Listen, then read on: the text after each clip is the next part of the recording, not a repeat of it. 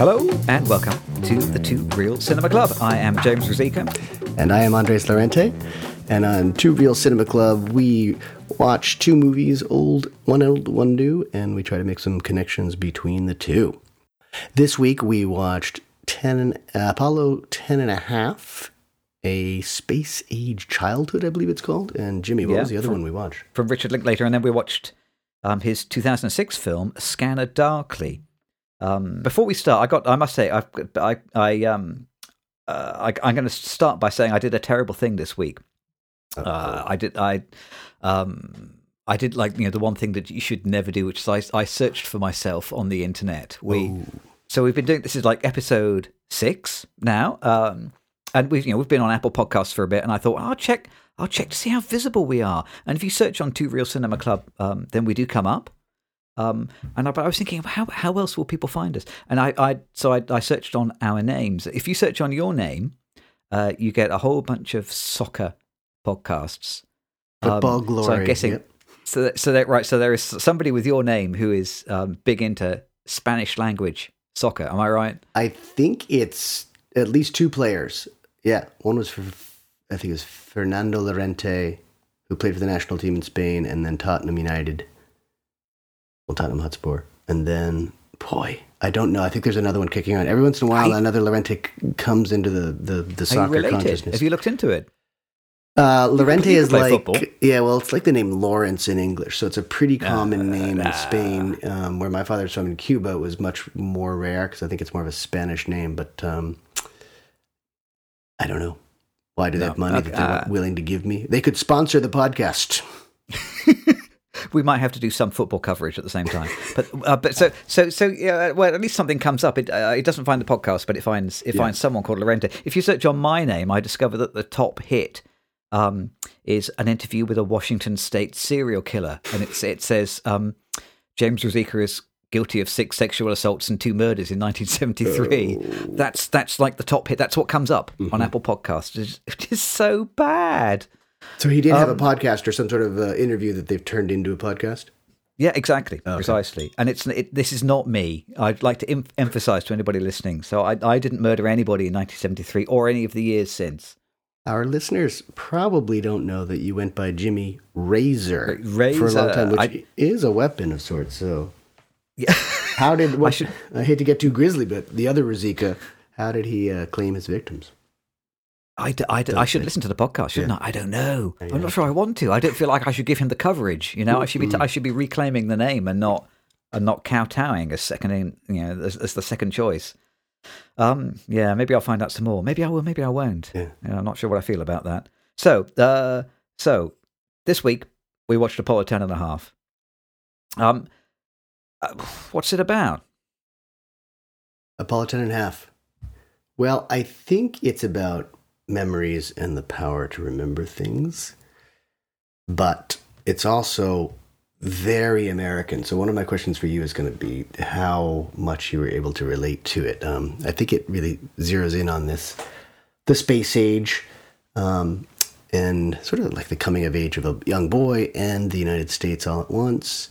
Um, and it's very, very nostalgic for those years. You know, he talks really specifically about a two or three month window between April and July of 1969, I believe. But it's kind of like the whole 60s and even into the 70s. A lot of that still rang true uh, for things that were happening in the 1970s. So I think it's it's kind of a memoir nostalgia piece, but I think there is a little lesson about memory that is super on the nose by the end. And we'll talk about that when they get there, yeah. So I, I will I should preface that I'm I am the audience for this film, I think, and I'm not sure how wide an audience it actually has, and we can talk about that. But uh, Linklater's born in 1960. I was born in 1968. So a lot of these memories, I know about them uh, because you know I would have been about that same age, 1976. So I mean, all this stuff was still fairly fresh when you think about um, the course of time in American history. Um, so it, it really is kind of made for me and someone who was young at that time in the 60s or 70s Um, has a great opening. I love the way the, the planets become a kickball, and we had these red plastic kickballs at recess that were just uh, everywhere. Um, and it's really it has a sort of brick pa- brisk pace because uh, Jack Black I think does a great narration. I really love Black, Jack Black as the older Stanley, who's the protagonist of the film. Uh, it's kind of a deceiving pace because you get a lot of information. It's not the film doesn't necessarily go too too far. Um, so it really feels like a memoir piece, as I said before, and um, Jack Black is sort of revisiting his youth in Houston, Texas, which is where all of the NASA stuff was going on, all the space uh, development, exploration uh, industries, the satellite industries around it. Um, that was all happening in Houston as Houston was developing. So the story is sort of about three developments, I think. Houston is a place, uh, NASA and the space um, industrial complex, as well as Stan, who is the probably eight or nine year old. Um, uh, protagonist of the film, and he feels very much just like a, a younger version of uh, Richard Linklater, as far as I can tell. Uh, through some sort of uh, fantasy, he's enlisted to be in the space program on the Apollo 10.5 uh, mission, which came about because they made the lunar landing uh, module, I think, too small, so it can't take an adult; it has to take a young, a young kid. So he gets in there. Um, and that puts him into the the action, as he will. Um, I get some licorice pizza flashbacks because it felt like another late um, middle-aged American yeah. director going back and looking at youth. Um, um, and even there was this one scene where the girls are playing when touch tone phone, phones come into circulation. They're playing songs and making crank phone calls just the way uh, someone made a crank phone call in Licorice Pizza. So there were definitely some. I had memories of those memories of these other films. Um, um, it's really wonderful. I love the it's it's animated. So I, I think he used it was it the rotoscope technology that they yeah. used on Scanner Darkly. Yeah. So I guess he went back to that. So it does. I mean, it fits in perfectly with the Scanner Darkly because they're they look very similar. And I think it's a they gorgeous film. I really liked it. Um, and there are also these wonderful moments where he's redoing um, old film reels or television programs or commercials um, in the animation, and it just looks it makes it look really um, wonderful. But um, his story, I'm going to just start talking about Stan's story quickly because it, it, sort of gets sandwiched into all these other things that I'll sort of list all at once. But um, he trains, he's selected for this mission. He sort of trains for it um, as a young astronaut. Um, and then he um, is eventually going to go on the. Uh, uh, the trip where he's actually landing the lunar craft, and you sort of see that side by side with the actual. I can't say actual footage of of the uh, U.S. astronauts doing it, but the actual animated version of the of the landing. Um, so there, like, there are sort of three sections of the film. I guess there's this development of the program and like the development of his life and school and friends and all that and family. Then there are all the trials and tribulations that the program goes through. There's an explosion on Apollo One, I think. Um, just various technical difficulties, pratfalls. And then there's finally the landing on the moon, which is this mission accomplished sort of piece. And I think for the context of the film or the meaning of the film, it's sort of like growing up is confirmed. He's sort of coming of age. Um, so the film sort of follows that structure. There aren't a whole lot of moments of his um, NASA journey when you really count them up. It's probably 10 or 12 minutes of the film. And in fact, Jack Black kind of keeps cueing you that, oh, we're going to go into this other thing first. We'll come back here. We're going to go to this other moment here.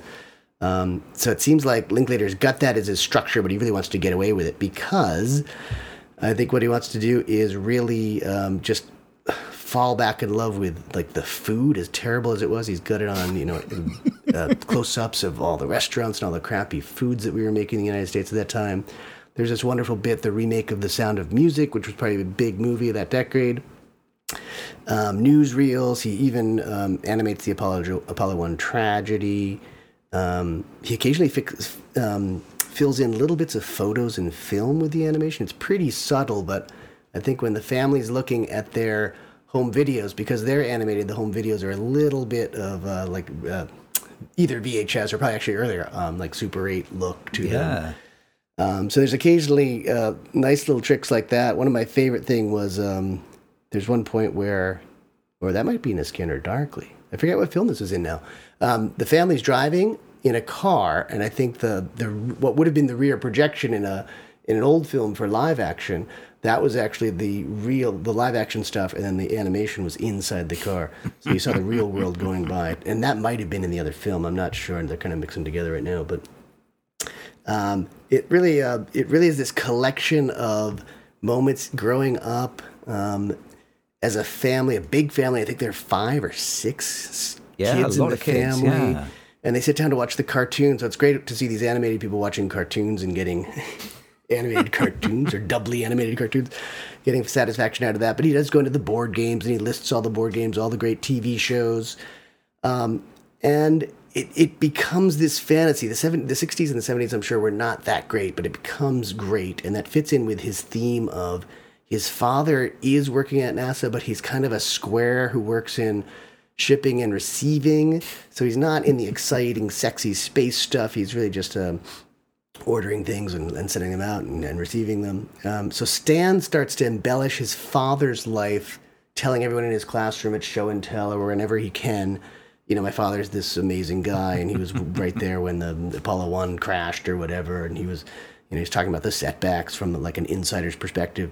Um, and then he starts to do the same thing with his own life. So I think that explains that, sort of sets up him being asked to be a the 10.5 lunar uh, module lander. Um, so he starts to fantasize about his own world, and I think that creeps into the reality of what the 60s really were, because he really is romanticizing. And as I said before, I think this is made for an old guy like myself because I I loved it. I loved. I was laughing out loud a lot of times because I just thought it was so funny, and it just I remembered, you know, some product that they were advertising or some of the board games or some of the TV shows, and I just started laughing hysterically. So it really um, works for me um, because I remembered so much.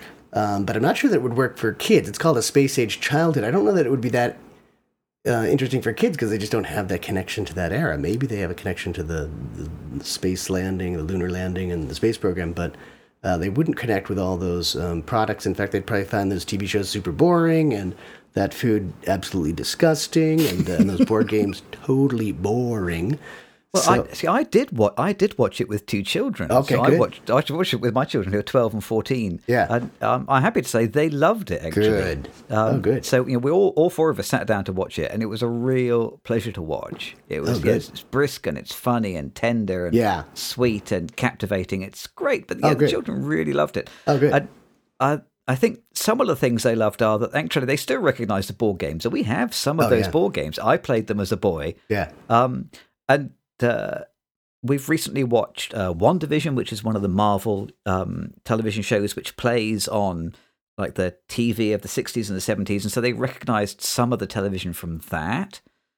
Um, and they, a lot of it, they've just found um, great joy in comparing the childhood of 1969 with their own childhood. Oh, and it was things like people smoking everywhere, or you know the corporal punishment, or the kids playing with fireworks and firing them at each other in their backyards.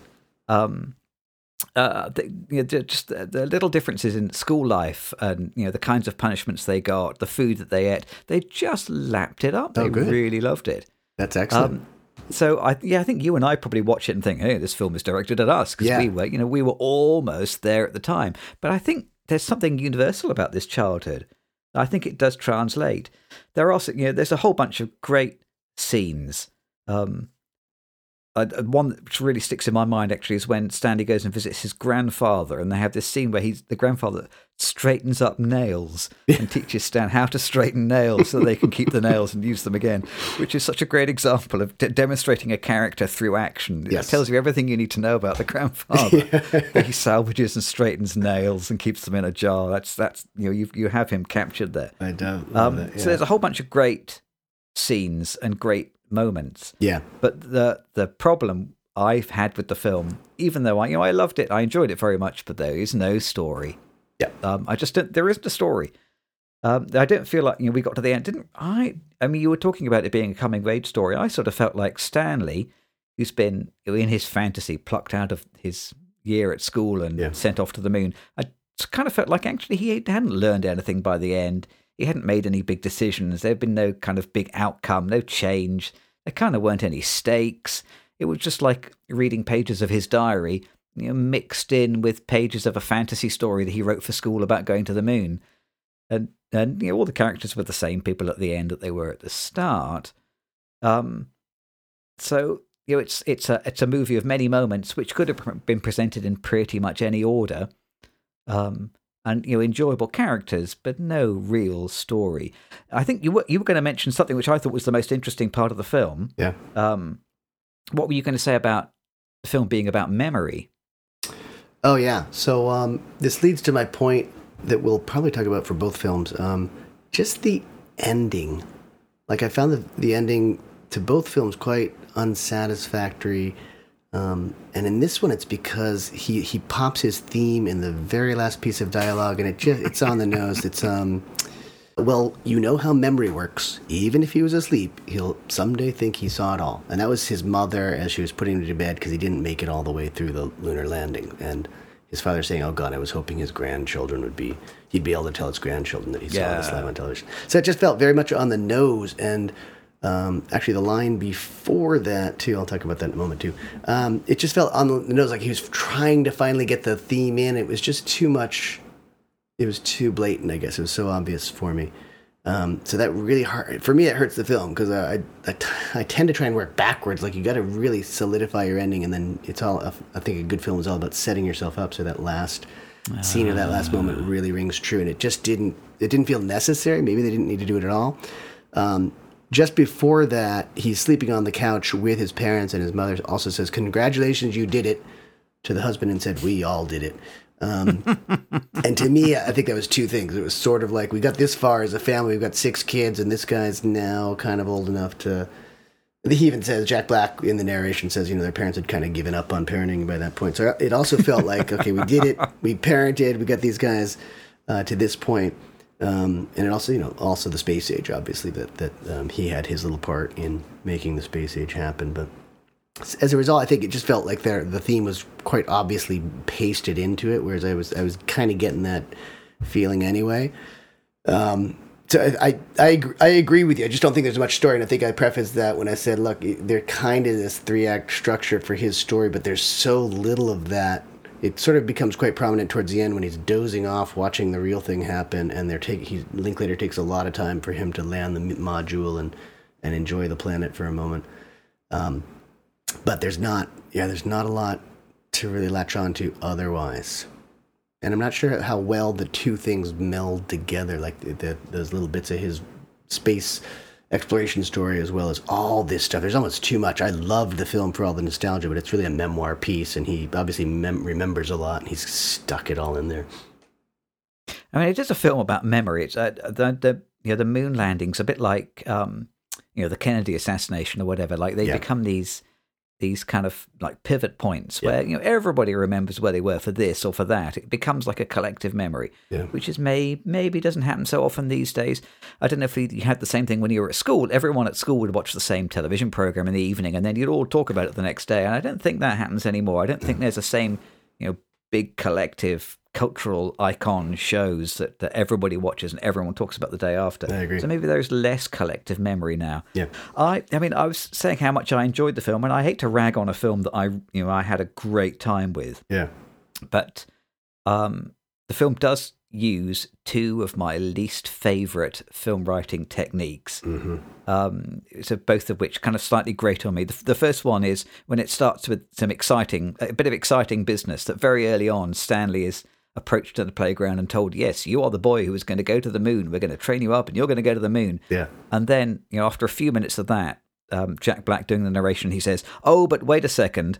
Let's back up. I'm going to tell you some background, and we will return to this." yeah um, which I feel is um, so many stories seem to get told this way. I think because they have been written to appeal to readers at studios who are under instructions to to abandon a script if they don't see something interesting in the first ten pages. Oh, So, um, so I feel like so many movies now are front loaded with a big event. If you haven't front loaded your movie with a big event at the beginning, no one's going to read the rest, so it will not get greenlit.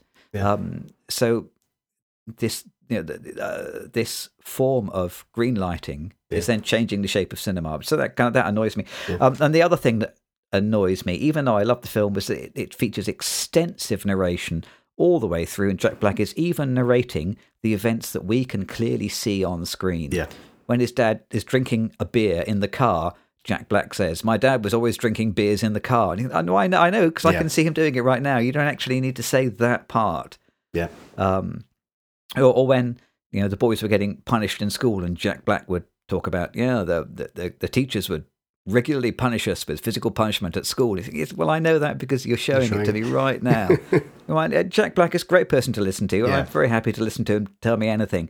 But it's it's slightly anti-cinema, I think, to have a person uh, yak in your ear explaining what it is that you are looking at right now. No, there it is. There, there, that thing. Look. Yeah. Um, so both of those things kind of annoy me. They're kind of anti-cinema. Yeah. But, I, I feel guilty complaining because I had a great Yeah. time. It was a very enjoyable hour and 40 minutes, hour and 35 minutes. It's Yeah. a nice, brisk Mhm. film. Doesn't outstay its welcome. lot to enjoy. Had a great time.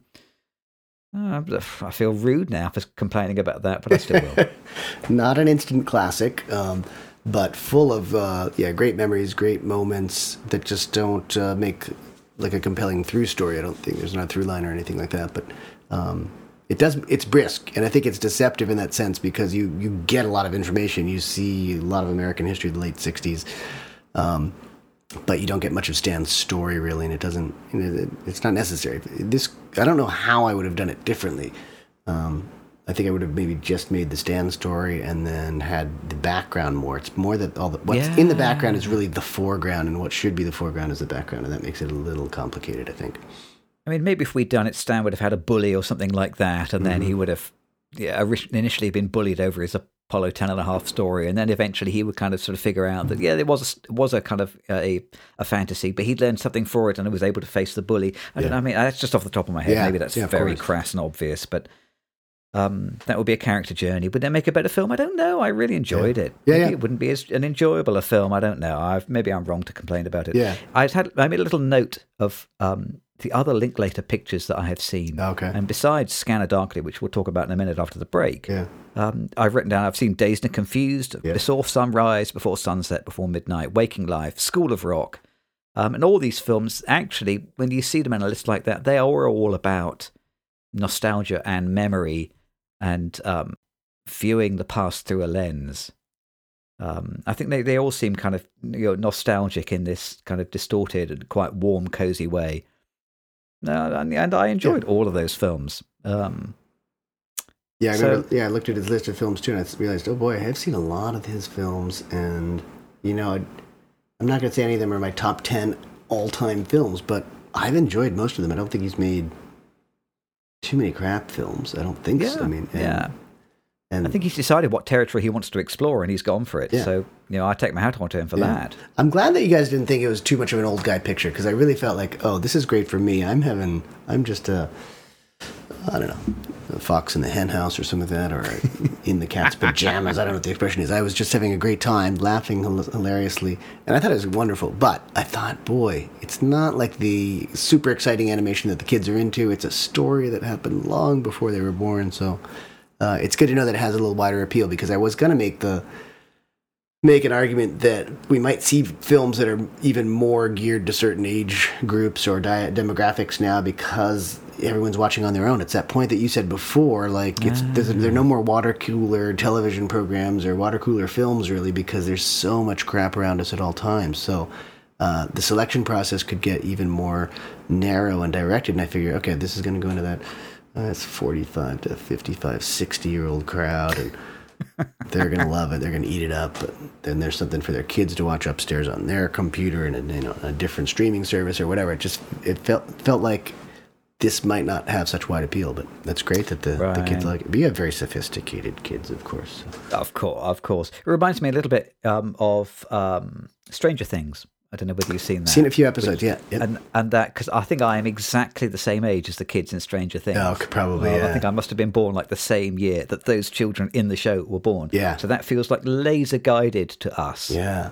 But I, but um but my daughter's friends, so who are all fourteen, they love Stranger Things. Yeah. I think I think there is a wider audience than um I think I think we can see ourselves in other eras. Mhm. I think that's how it works. I think that's how it works. Hmm. Right. Stuff. so that's Apollo 10 and a half. Yeah. Uh, joyful. I loved it. Yeah. Sounds like you loved it as well. I did. Um, yeah, I did. I don't. That's why I don't want to say too much. Uh, too that's too critical or too cold because it was actually a, a, a lovely time and it's it's it's pacey. I mean, it moves pretty quickly. It's an hour and a half anyway, but it moves pretty quickly. And I just I could listen to Jack Black for hours and hours end. So So So uh, we'll take a quick break, and then we'll talk about another Richard Linklater film, uh, which probably no one could honestly say they enjoyed, um, but but which which covers some of the same ground. So we'll come back and talk about Scanner Darkly uh, after the break.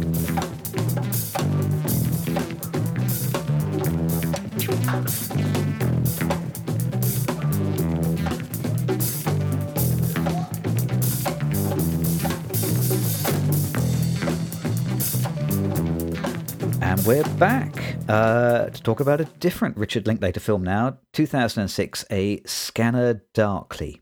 Um, so, also an animated film, also rotoscoped, just like Apollo 10 and a half, also with a yeah, similar, very similar animation style, similar color palette. Um, you know, the, the look of the film uh, shares a lot in common with uh, this year's Apollo 10 and a half. An absolutely stellar cast for an $8 million movie. So Keanu Reeves, Robert Downey Jr., Woody Harrelson, Winona Ryder. Seems amazing that you could afford a cast like that on $8 million, but I think the world was a little bit different in 2006.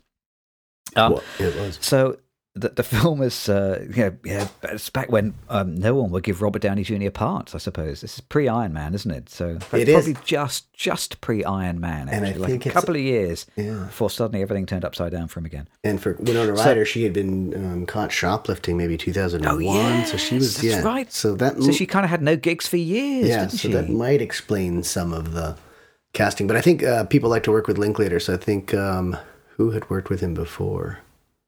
Anyone in that group?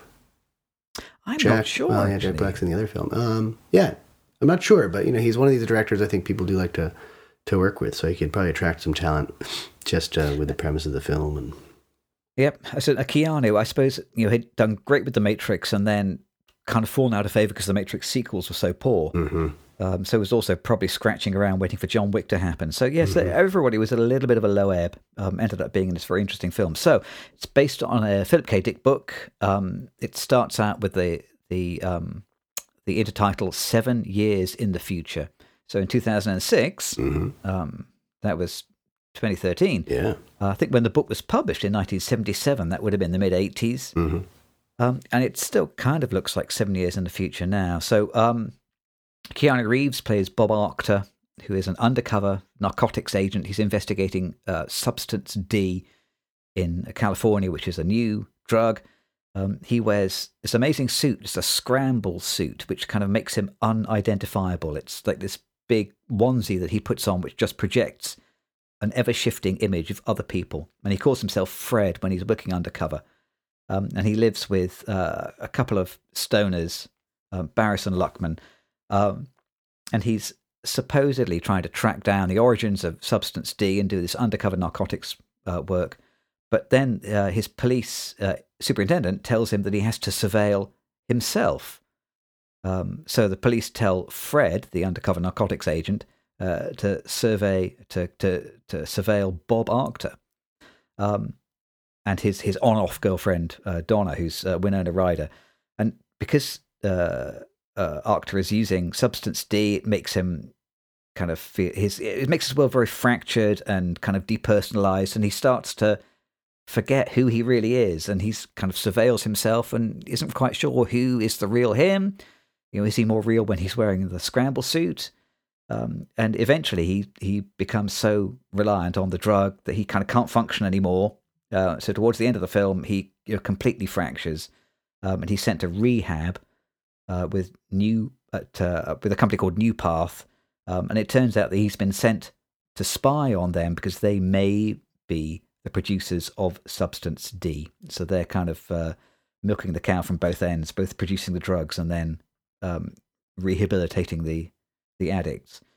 So it's a, um, a you know a pretty dismal, devastating, horrifying film about drug addiction. Um, to the extent that I think you know well, this would be a great film to show to teenagers because almost everybody on the film is taking drugs and nobody is having a good time. Mhm.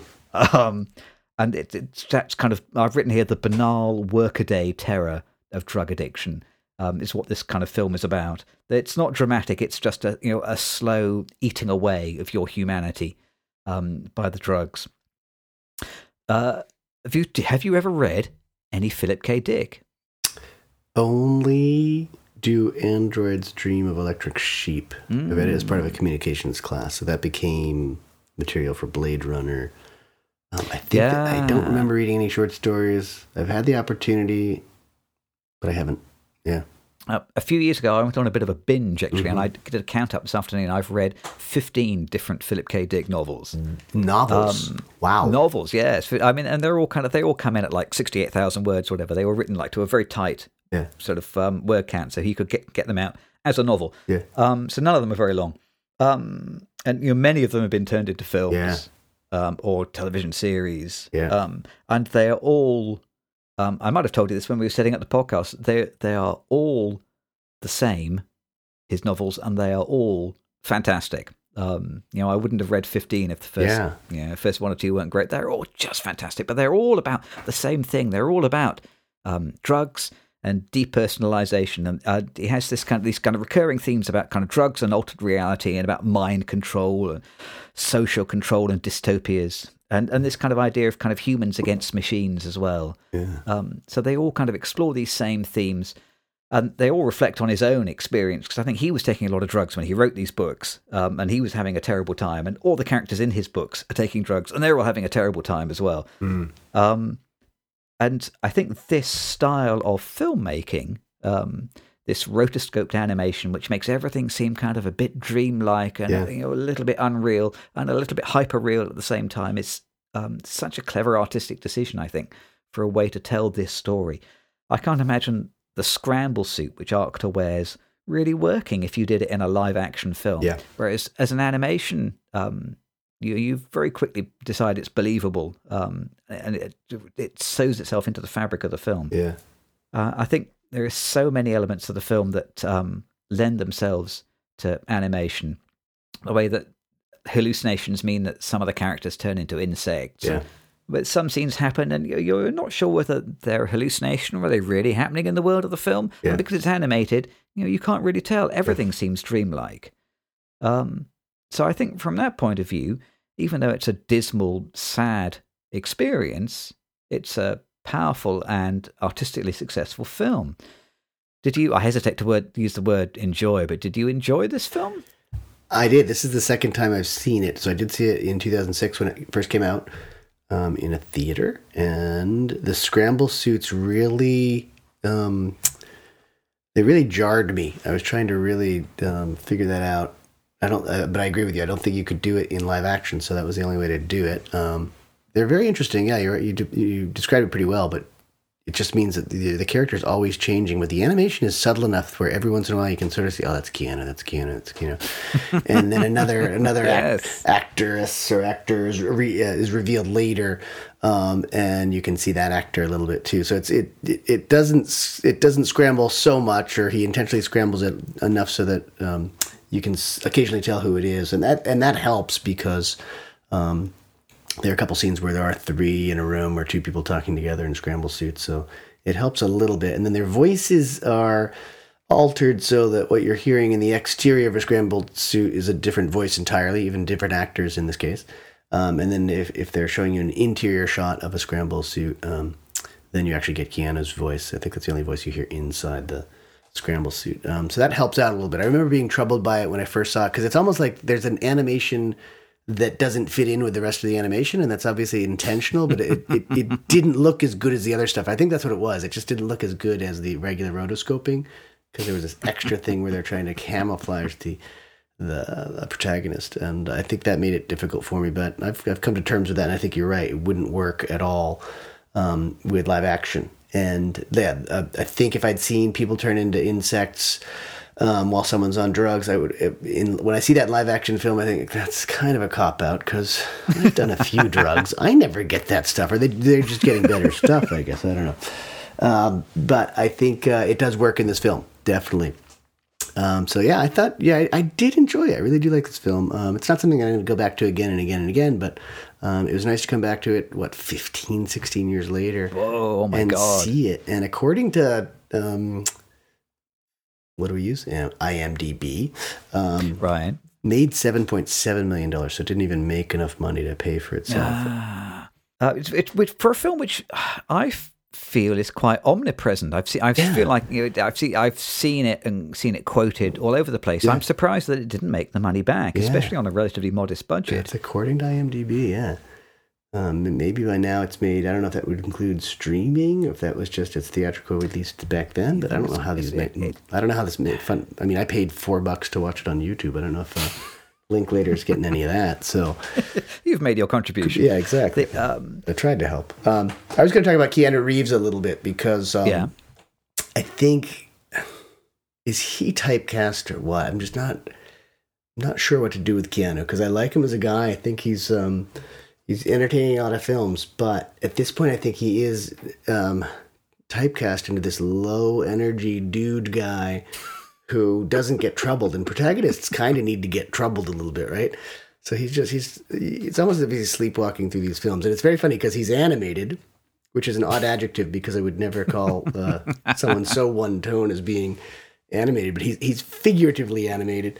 Um, yeah, he's actually literally animated, so it's not that he's you know he's got lots of animation, he's got lots of energy, um, and it's it's just kind of funny because I I he delivers some lines and it's just so dry, and I think that's the Reeves style, but. There is this one long solilo- soliloquy towards the maybe end of the second act or something like that. It's before he kind of um, gets into trouble with himself, which is kind of bizarre too. Um, but he goes on and on about the, how we how we're seen by ourselves and how we see each other, and it's all under this you know this context of constantly monitoring and observing people. That house that they live in um, is fully cameraed and mic'd up, so he can actually sort of watch himself doing things, and then there comes this point where I think he has to say, "What? I'm Arctor." Because doesn't he find out that he's Bob Arc? Is it Rockter or Arctur? Arctor, Arctor, Arctor. isn't it? Yeah. Yeah, I'm I'm Arctor. Like he didn't know who he was investigating. I just I, that whole moment just kind of slipped by me. Like what? But it, seemed like a perfect line for Keanu Reeves to, to not know who he is. Now, people complain a lot about Keanu Reeves acting. I think he's a fantastic, wonderful actor. I, Yeah. I think he fits into kind of that, that school of realism, doesn't he? I think he would be at home in a like a Rossellini or a Fellini Yeah. film or something where where you know all the delivery is is kind of very very flat and Yeah. undemonstrative. Yep. Uh, um, yeah, that, that's kind of thing. That's where he belongs. I suppose I remember his early roles. You know, everybody remembers Bill and Ted. He was Yeah. in um, Parenthood as like a stoner teen. Do you remember that? Don't remember that. No. Oh so wow. it's like I think that might be the first time I ever saw him, like- and so he's you know, kind of been stereotyped as this kind of you Yeah. know, stoner Californian ever since. Yes. I, well, I think Uh, he's fantastic in Bill and Ted's. I think that is the Reeves or um, My Own Private Idaho. I think he's kind of that's that's his wheelhouse. But it's hard to for me. It was a little hard to take that wheelhouse into things like The Matrix. These action films which need they seem to need more adrenaline. And I you know, he was in Speed too, wasn't he? Yeah, yeah. He's in his films, but he always feels very morose to me somehow. I. Maybe it's just that yeah, it's just total naturalism or or something that I can't put my finger on. But I think this this script kind of plays right into um, his typecast to a certain extent because it doesn't. It, he, he's got the drugs. He's sort of got like a, a law enforcement job. If I mean, he does work for. He's basically a policeman, as far as I can tell. But he's he's undercover. So I mean, it it, it does work. Um, but I'm not sure that it's. Uh, like he, I don't know how much he really like leads this film. I mean, he's the lead in the film, and it's it. It doesn't feel like he's like a strong, strongly pulling through this film. Um, I was I know, gonna- we've, we've yeah, talked we've talked briefly about Phil Palmer, who was one of our teachers Yeah. at film school on this podcast before. I'm gonna I'm gonna name check Phil Palmer again now Mm-hmm. because I remember having a meeting in, with him once, and he just asked me what films I liked, and the, the Matrix came up. Yeah. Now, I really enjoyed the Matrix.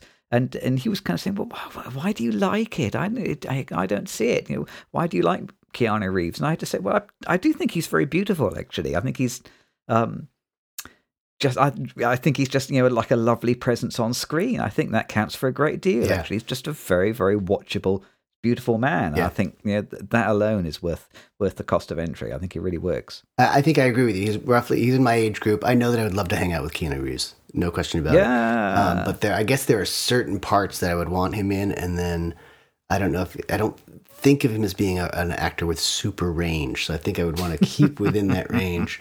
And Bill and Ted's that's just magic. So I think that's where he belongs, and it's hard to take that into a I don't know, a police inspector. Uh, I agree with you on the Matrix. I think I, I actually like the first film quite a bit. It def, definitely did not like the later films, but um, uh, Uh, he's a special taste, and uh, I don't know. I, I think he's perfect for this film, like on the dude stuff, but it doesn't seem like he nails the the investigator, the undercover cop stuff as well. But yeah, well, I suppose he doesn't actually do any investigating, Yeah. does he? Really, he, he kind of just turns up and watches some videos. Watches some if I have a yeah. complaint about this film or the way that it's kind of written and presented, I think Yeah.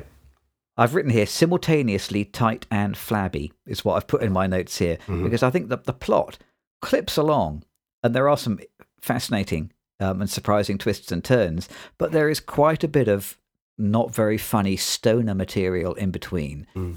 There are some scenes that feel kind of semi-improvised between Robert Downey Jr. And Woody Harrelson, which you know, might have been very funny at the time they were filmed, but aren't very funny to watch now, and, and just sort of feel like they slow the whole film down. yeah, I could have done with a bit less of that. But then the, the film is just like Apollo 10 and a half. I think it's also like an hour and 40. It's, Yeah. There's not a lot of time that you could cut. no, I didn't feel like my, you know, I didn't feel like it was wasting my time. If you cut out the stoner material, you'd only end up with about an hour and five minutes, that's right. which isn't quite enough for a feature. Yeah.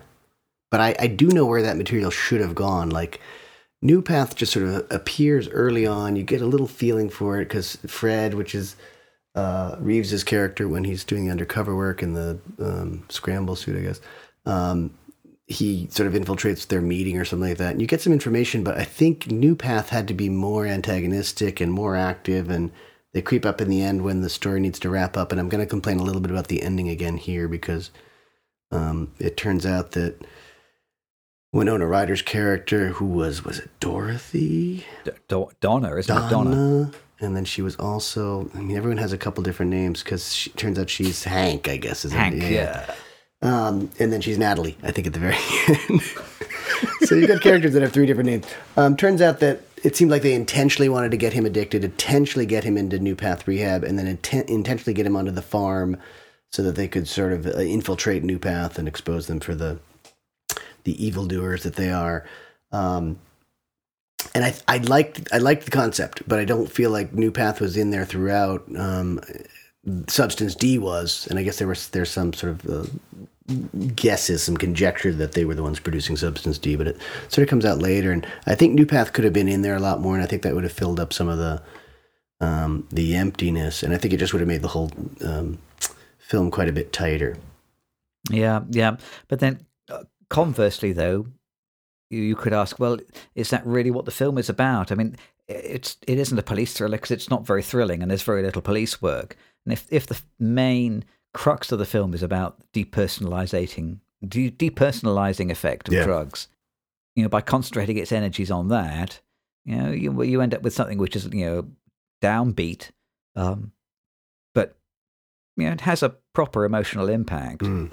Um, you know, maybe actually, I wonder whether it's the right decision is to have less police work and a little bit more Yeah. um, drugs is bad MK. hmm But yeah, I, interestingly, um, I, it's a lot, many years since I read the book, um, A Scanner Darkly, um, and so I had to very quickly check Oh. what the plot was, and Yeah. the film does adhere to the plot of the book very closely. Oh, okay. They are, yeah, it's very similar. So I think it's the same with with the book that um, he ends up going to New Path Yeah. right at the end of the book, and then discovering the blue flowers.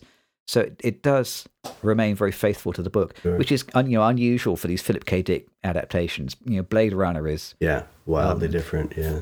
Exactly that. I mean, the, the yeah, most of the meat of what happens in a film takes up about four pages in the book, Mhm. um, and most of the book is about yeah artificial sheep. Yeah. Things like Total Recall, it's all you know, it's all based around just the idea from a Philip K. Dick short story, and it's yeah, it um, so most commonly Hollywood takes these Philip K. Dick books and you know just just steals the nugget of the idea and then rewrites everything else around it. Yeah. Whereas unusually, A Scanner Darkly, which I think is his best book, um, and it's had by far the most faithful adaptation. Oh, okay.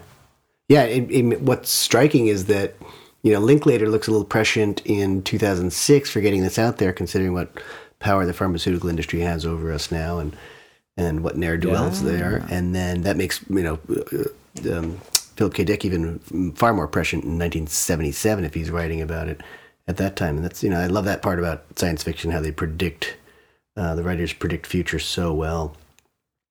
Um, so I, I think it is a it's a it's a meaningful film in that way because um, uh, drugs are bad.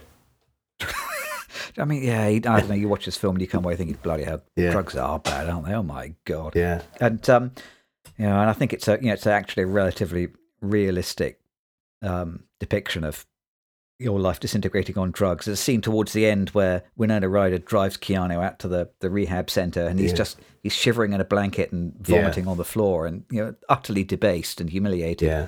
Um, yeah, and, and that's yep, that's that's the deal. And then so compliant with the people at New Path where he just kind of repeats their words. Yeah. Oh man, I like that. Yeah, Uh, absolutely. But the thing I didn't like about the ending, I think, is mostly that it, it sort of gets explained to you very quickly between the Winona Ryder's character, who's Audrey by that point. And did you you reckon she was a police officer? Like that was her I think act- so. Yeah, I kind think of so. t- explaining explaining what should have been shown and what we should have sort of learned as viewers throughout. It kind of you get a little one or two sentence explanation towards the end, it's, and it's is it in? I don't know if it was a voiceover, which would have been doubly bad for you because you don't like that. And I don't either. You know, I hate voiceover. Yeah, but uh, it was it just felt a little again kind of on the nose at the very end, which I it saw in both films. So if we if I had a connection between the two films, endings would definitely be a connection. Yeah, You're right. It would be interesting to go back and watch his other films and see whether they, you know, obey the same rule. Yeah. Like, you know, I wonder. Do you think? I, you know, what I think. I bet before sunrise, before sunset, does the same thing. I think you have the adventure with the characters, and then at the end, you know, they're sitting in a room and they explain to you what the film's about. yeah, You know, in a in a couple of sentences. I think this is a yeah. um a, a real theme. Uh, for Richard Linklater, I'm going to go back and watch Yeah. School of Rock and see whether the Oh, lyrics of the song at the end are. So Remember, good. kids, believe in yourself. Oh my god, so good. There's there's one line if I could do it a little bit, just one more Keanu bit. He's seen Yeah. doctors for his addiction or his brain problems, and one point he says, "Wait, you mean the right side of my brain isn't communicating with the left side of my brain?" love that. I love that. That's life. Um, I think uh, Scanner Darkly. So I didn't find much of an audience in 2006, but I think I think this is a film that's got legs. Uh, Yeah, yeah. You know, it's still very watchable now. I bet this film will still be very watchable in 20 years' time Yeah. or 30 years' time. I don't think we will have eliminated drugs in 20 or 30 years' time, and I think this film will be exactly as relevant. The phones will look different, but the, Yeah. the story stays the same. Yeah, and the animation, um, you know, he did Waking Life a couple years before that, and then he's come back to that style of animation, and that is that's like signature animation for him now. And, and it was funny how Yeah. as soon as I watched uh, the Apollo film first, and I felt at home immediately because oh, I remember those films from nineteen. Was it the nineties? No, it was probably early two thousands. Two thousand six for this. I think Waking Life was right before, or right after. But Yeah, I think right before. Yeah, Um, yeah, I felt right at home. It like took me back into my younger years, and yeah, It's, it's something kind of it's dreamlike and, and hallucinatory, isn't it? Yeah, yeah. Which you know completely suits both of these films. yeah. But then, yeah, films as dreams. That's a, a theme that we should re-explore again in, in other podcasts, actually, because I think again that's one of the that's one of the cruxes of what makes film what it is. I think It's- Yeah. it's taking dreams and and, and, and giving them you know a, a, a kind of a, a life outside your head. Yes, and they can be a collective dream. I think people used to talk about them as being because you sat down in the dark and you're all staring at this one bit of light sparkling across a screen. Um, you know, it was like this. co- It's a collective dream. It's a dream that we can all buy into. The And, you collective know, dream. Yeah, and I wonder, you know, if we're watching them increasingly on our own.